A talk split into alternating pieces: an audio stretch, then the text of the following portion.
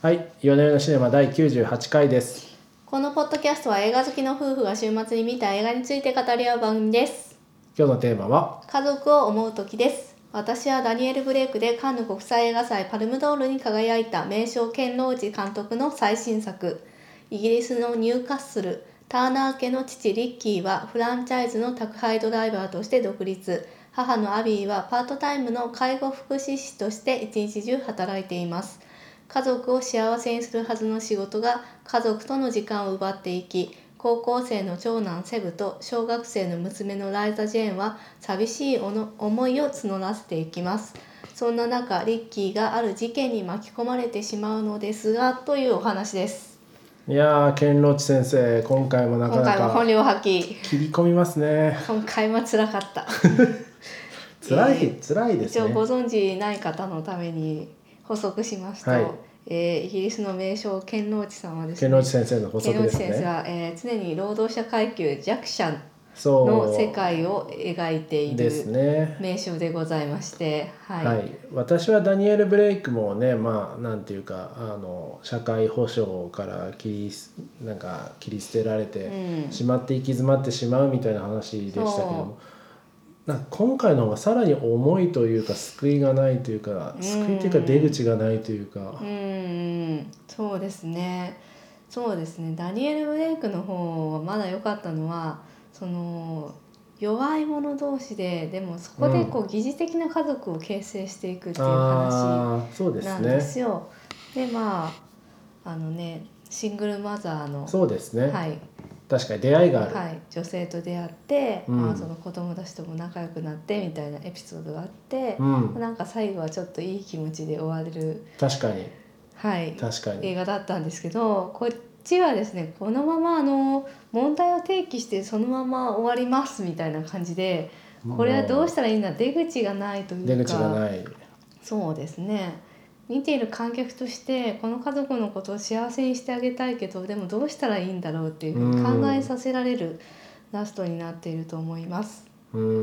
ん私剣能内先生の映画そんなに見たことあるわけじゃなくて、あのエリック・カントナが出てる、ああえっ、とエリックを探してでしたっけエリックを探してはいカそうンでトすナがね。出てるやつが最初に見てあれが非常に好きで、うんまああれもまあなんていうか労働者階級の、うんなんつうかまあそうですねイマジナリーフレンド みたいな話ででもちょっとこうユーモラスじゃないですか、うん、そういう人かなそうですとね、思っていたんですが本本気出すとすごいですね。ああエリックを探してはなんでむしろ異質な作品そうないとうことなんですよ思いねます逆に。はいうんそうですねまあなんか一貫してやっぱり常に弱者に寄り添う人人に対してこう優しい目線で寄り添うような作品を撮ってこられている方かなというふうに思いまして、まあ、そこの根底にあるのはやっぱり社会への怒りっていうところでもあるんですよね。そういまあうそう社ですね会にしたのは誰なのかみたいなところとかですね。うん、あとこう、うんまあ、今回でもその搾取する側のについてっていうところうのん怒りっていうのを深く感じさせますよね。だからそう映画を通じて結構ねあのそうですね社会に対して喧嘩を売ってるようなところがありまして、まあ、イギリスの国内ではなんかあのイギリスを批判する、うん、うん、反英国映画撮反って英る。国映画だみたいなこと言われているらしいんですよ。そうですそね。れちょっと私知りませんでしたがあー、まあ、そういう反応っていうのも分からなくもないなと思って結構映画でその国を反映するものだったりとかしてうんうんうん特に国際映画祭とかに持っていくものだと、うん、国の恥を晒したくないっていううん人たちもいるんだろう。なっていうのはあるんですよね。あの私たちは結構イギリスって言ってイメージするのってそのロンドンブリッジだったりとかこのああ、そういうのをイメージすなるんんでていうすかね。赤いバスとかですねあ僕楽しい観光のイメージじゃあ、そうなないんでですすよ。僕かはスタジアムで怒り怒り狂ってるおじさんとかを イメージするんで、まあ大体あまああまあ大まあ体そうですねあのケナオチ先生が描いたその校舎の方ですねそうでスすタジアムね。で怒り狂ってるおじさんたちの実生活みたいなもう、はいみんな機嫌が悪いですね。うん、なんそうね機嫌が悪いというかびっくりするほどあの惨めな生活をしているっていうところだったりとか、ケンローチ先生の映画を見るとですね本当にイギリスはろくでもないなって思わされらそうじゃなくてそうあの、はい日々の暮らしのありがたみとありがかたみ仕事があるってはい幸せだなって思うっていうのがいいんじゃないですかね。もう大体ねあのいつもね少年たちはグレてねグレてますねいじめをしたりとかね、ああそうでしすてね。ますねおじさんも暴れてるおじさんたちはね酒に溺れたりとかね、うんあでもねちょっといきなり細部に行っちゃいますけど、はい今回ちょっと思ったのは、はいあのタバコ吸ってないじゃないですかはあはあうん珍いしいなと思ってこの手の映画ってみんなこうう、ーんタバコを吸ってるんですよ、うんあー貧困のシンボルみたいな感じでああなるほで結構酒にもタバコにも溺れてないんで割と善良な人なんですどよそうねこの人善良な人なんですよだからこそなんかそうなんですよどうしたらいいんだかわかんない別になんかねこの人が常にアル中でとかっていうわけじゃなくてそうなん真面目に働こうとしてんですよそうそうそうそう彼はあの家族をね守るためにそあうの稼がなきゃいけないって思ってですうね、ん頑張ってんですけどそうなんでそすれよどうしたらいいんだろうってこんな真面目に働いてるのにお金稼げないしどんどん不運なことは積もり積もっていくしそうなんですよでもね誰も助けてくれないみたいなね。なんかこうだらしなくて貧乏に陥ってるみたいな、うんそういうキャラクターじゃないんですようね、んうん、そうですね結構善良な人で、うんまあちょっと喧嘩っ早かったりはするまあ、とそはう思い短ますけ期ど、ではありますよね、うんこの仕事を転々としてるっていうところもなんかこう、うんうんうん割と前の職場でうまくいかなかったんだろうなっていうのをそうでしょうこうね。匂わせてはいますけれどもそうですね。とはいえ悪人とかその、はだらしない感じとじゃかなねいんそでうすそようそうね。チートをしてるとかっていうわけじゃないんですよ、うんだからこの辺りがね難しさらに難しいなっていうふうに感じるところだなって思いますけどであとさっき社会への怒りっていうのを言いましたけど、結構社会への怒りも例えばその、うんあの何ですかマイケル・ムーアさんとか社会社会への怒りじゃないですかでも分かりやすくてこう敵、うん、ドナルド・トランプとかブッシュとか。うん敵があって突っ込んでいくんですけど剣道内先生の場合はうんなんかちょっと違いますよね、うんなんかこう分かりもやっすとい、ねそうですねあでの分かりやすいハリウッド的なこう善と悪っていうわけじゃないんですよねそうそうだからすごいふここに至るまでに複雑な状況があってでみんなそこで身動きが取れなくなってそうどうしようっていうのをすごくうまく描いている、そうなんですよだからですねこうねトランプを引きずり下ろして勝利が訪れるみたいな分かりやすいカタルシスが訪れないタイプのうんうん課題提起うんうんだなとうんうん思いまっしたて、ねだからこそむずいですねこれはこれは重いねでちょすっとよ見てて本当にね辛い気持ちになりましたよね。なりなりますよねありましたがまあなんかすごくあの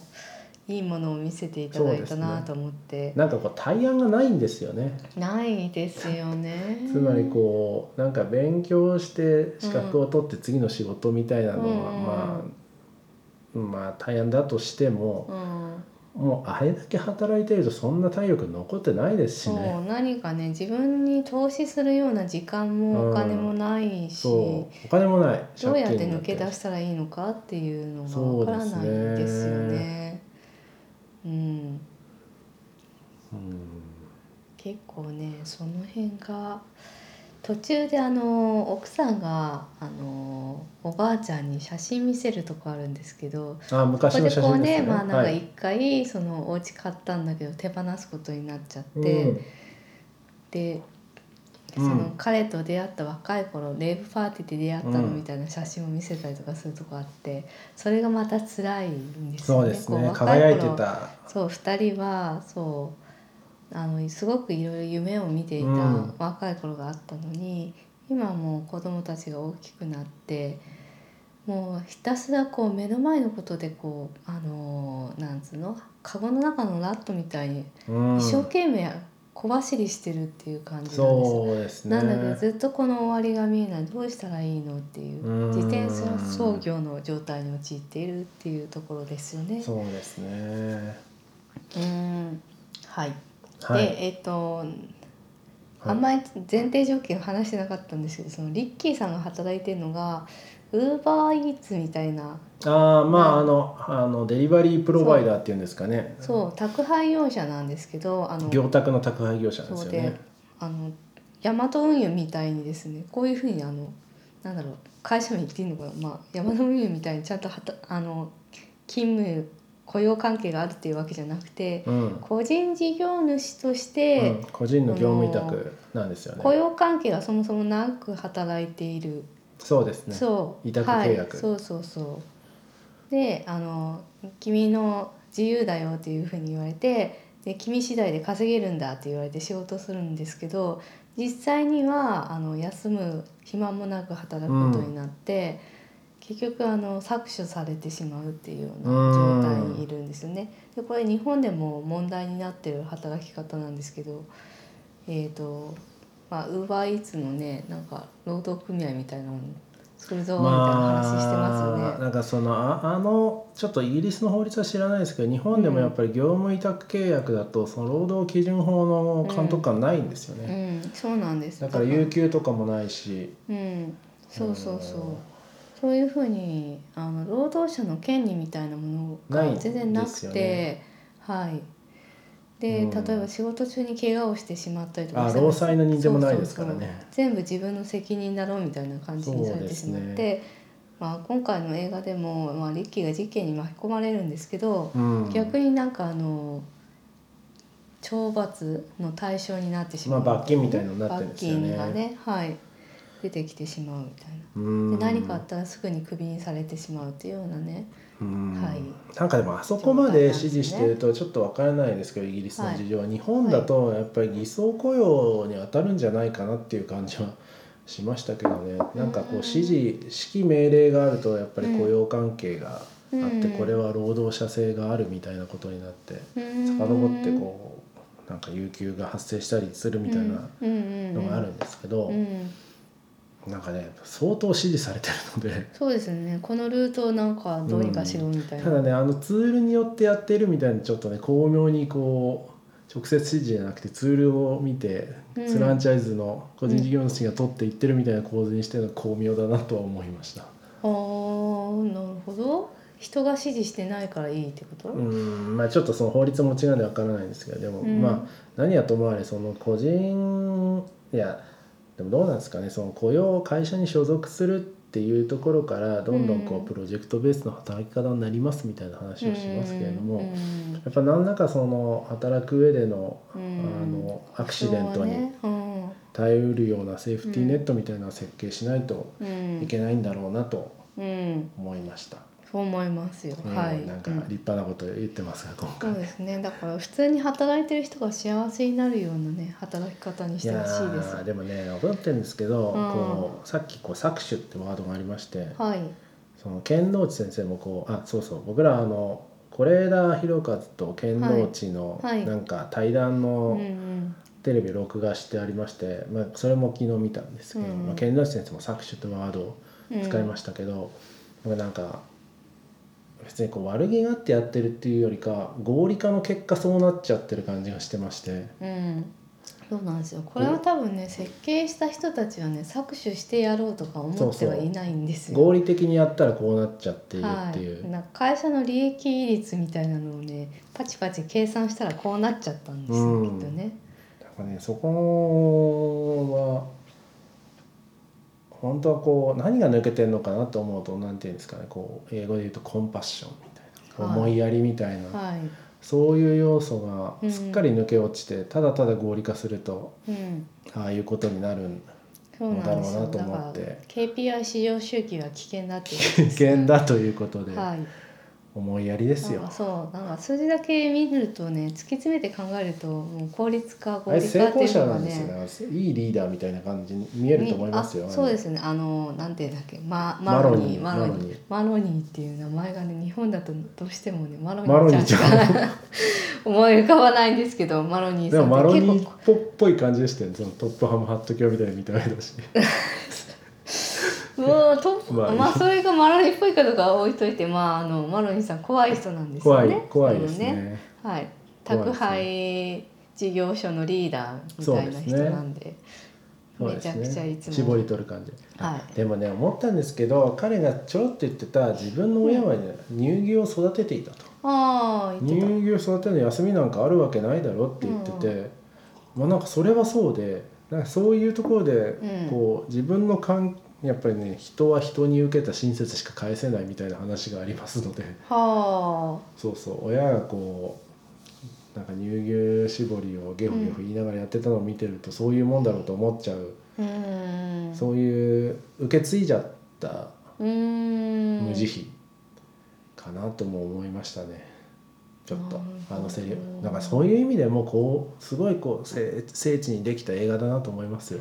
なんか彼の親が乳牛を育てていたっていうのを今聞いてあ確かに彼が今その人間たちをこう家畜として管理してるみたいまなあことな近いのでしょかうねなっていう、うん、発想として、はい、のでその親のエピソードを入れてんのかもなっていうのも思いましたようね。んまあ、そのまさに今言ってたその彼の家庭環境によって彼がそういう考え方になったっていうところと、うんはい、今のこのリッキーたちが置かれている状況っていうのは人間が家畜化されているっていう状況なんだっていうことを言いたいのかなってなるほ思いましたね。どなるほど、はい、うんうん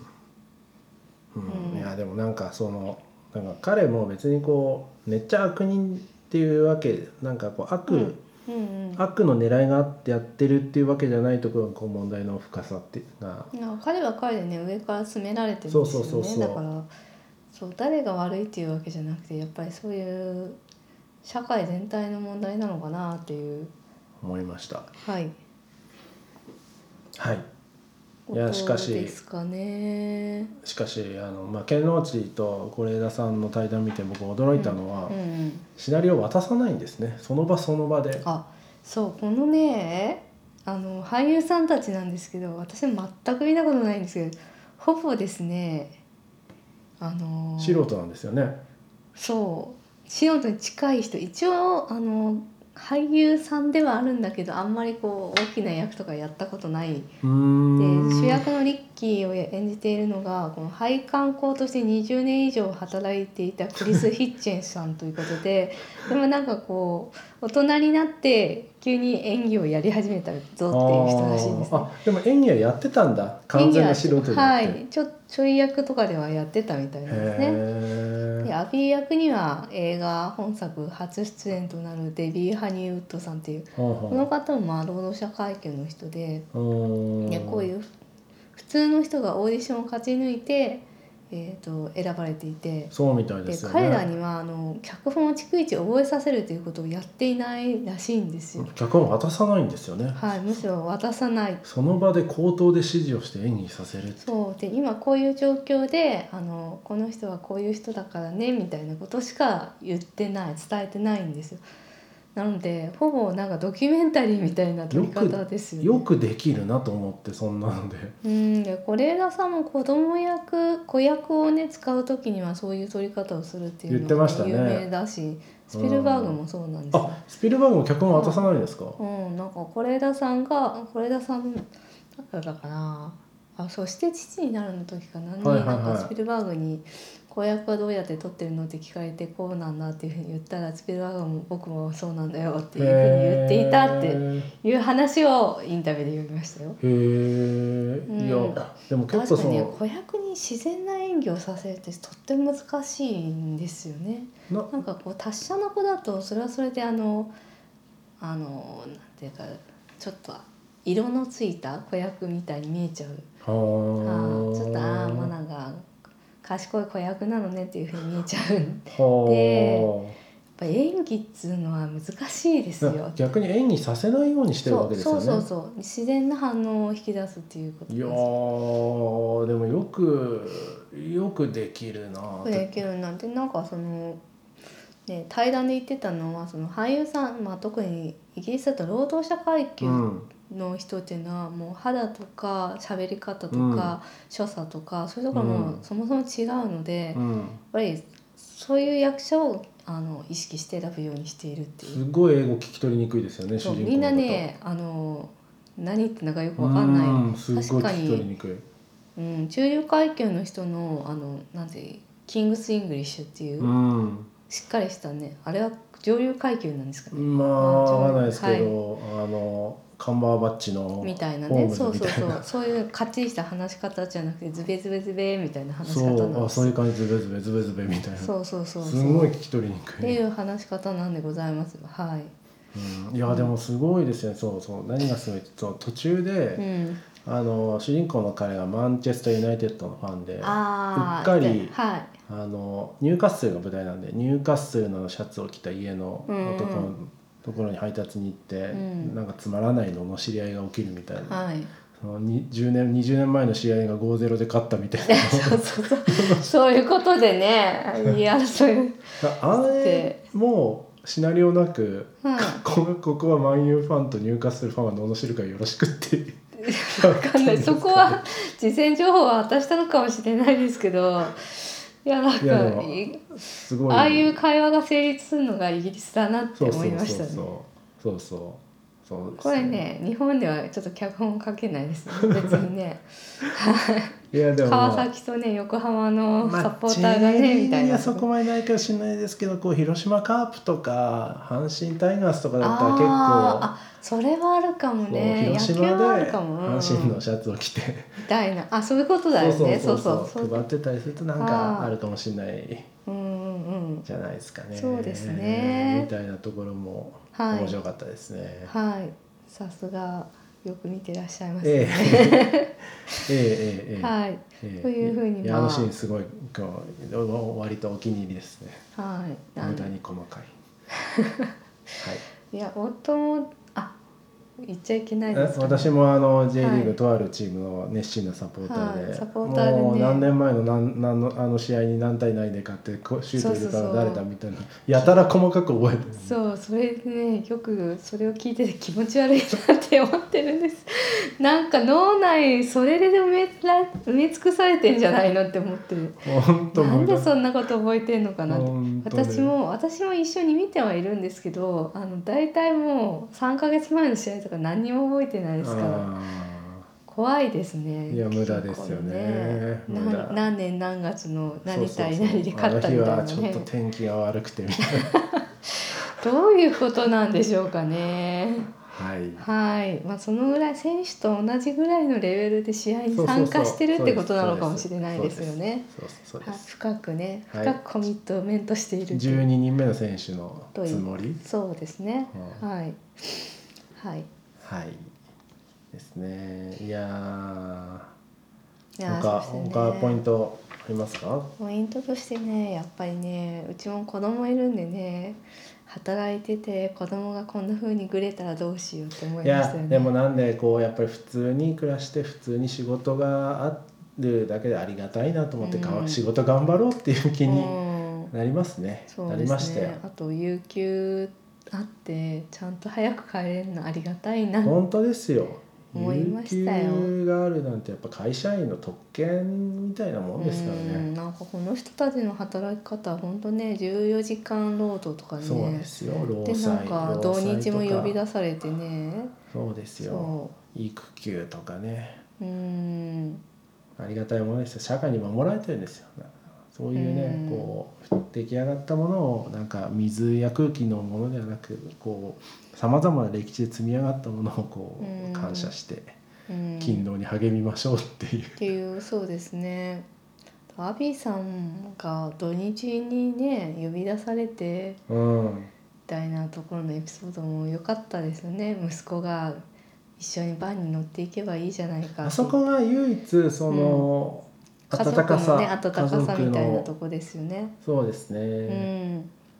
あそこが一番なんか家族のね、うん、結束みたいなのが出て、うん一瞬の明るいシーンでしたね。だし、まあ、そのアビーがあのおばあちゃんにね「私もあなたから学んでるのよ」みたいなことを言うじゃないですか、おしっこ漏らしちゃったんですよおばあちゃんがね。そうですねそう動けないあの介護士が来なくて、うんでアビーが呼び出されて、まあ、ここからケアすることになるんだけど、まあ、おばあちゃんとしてはやっぱ恥ずかしいそ自分のねトイレですら一人でできう、うない、ん、誰も家族も来ないみたいな状況で,、でそんな中でこうアビーがね、まあ、仕事ではあるんだけど、まあ、家族みたいな疑似家族みたいな感じで彼女を助けるっていうところがうん出てくるわけで、まあ、この辺がやっぱりちょっと唯一の光というか、そうですまあね。前作に引き続きですねあであものそうですね。そこでね。家族ではない人人たちの善意がうん最後のこうコミュニティになっているっていうところを、き最後の希望になってるっていうところを描いている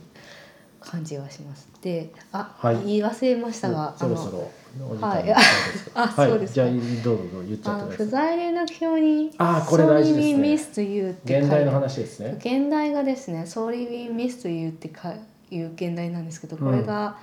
えー、と不在連絡表にね書いてある決まり文句なんですよね。みたいですねうんねお届けできませんでした。伺いましたがご不在でしたってはい日本語で言うそうそうと。はい、っていうことなんですけど、まあ、これを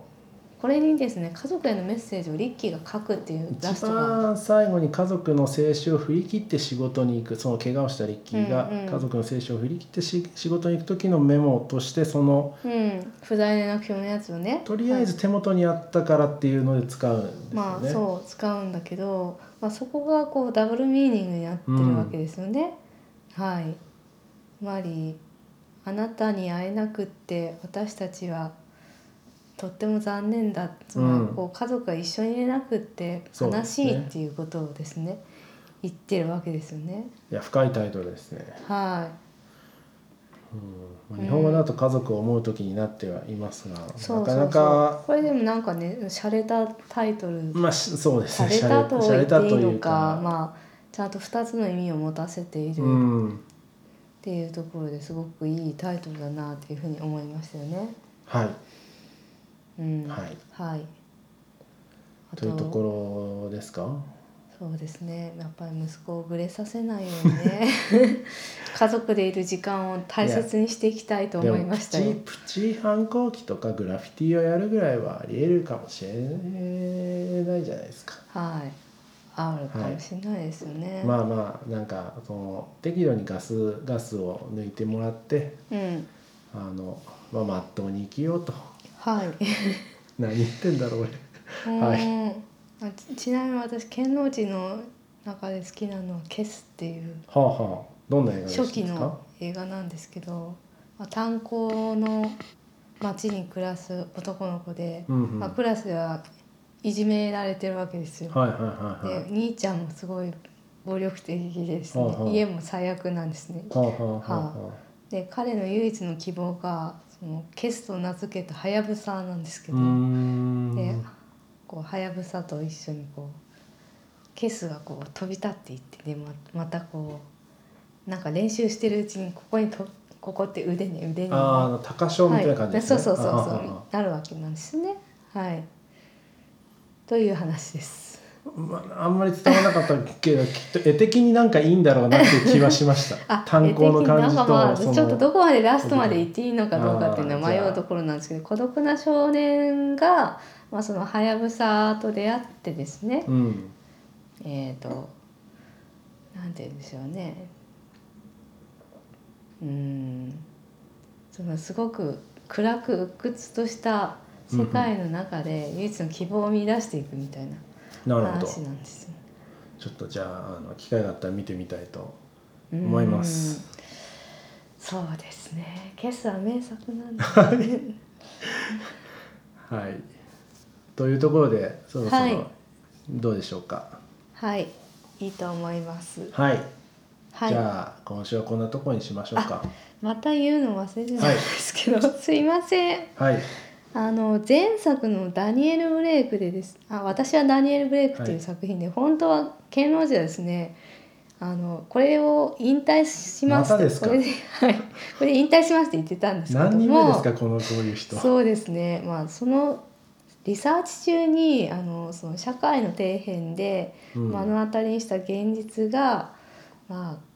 いつしかこう心の中に生き続き別のテーマとして立ち上がりどうしても取らなければいけないという使命と駆り立てたもうとのことでテす。ンプレートみたいですねもはや。えそのためは引退表明をわざわざ撤回して、いやえー最新作で描いたのはこの働き方問題と現代家族の姿、まあ、彼がその言いたいのはその働き方の変化によってうんその家族がまあ一そう番ですなんねかその基盤にあるような家族が壊れていくっていうような姿であったということでございます。まだまだ取っていただきましょうね今83歳ということなんですが、まだまだお元気そうでしたのおで元気そうなんで、はい、これから先もですね社会の心を揺さぶる作品はをいぜひ撮っていっていただきたいなと思いました。はいはい、じゃあ今週はいよいよこんなところにしましょうかはい、ありがとうございました。ありがとうございました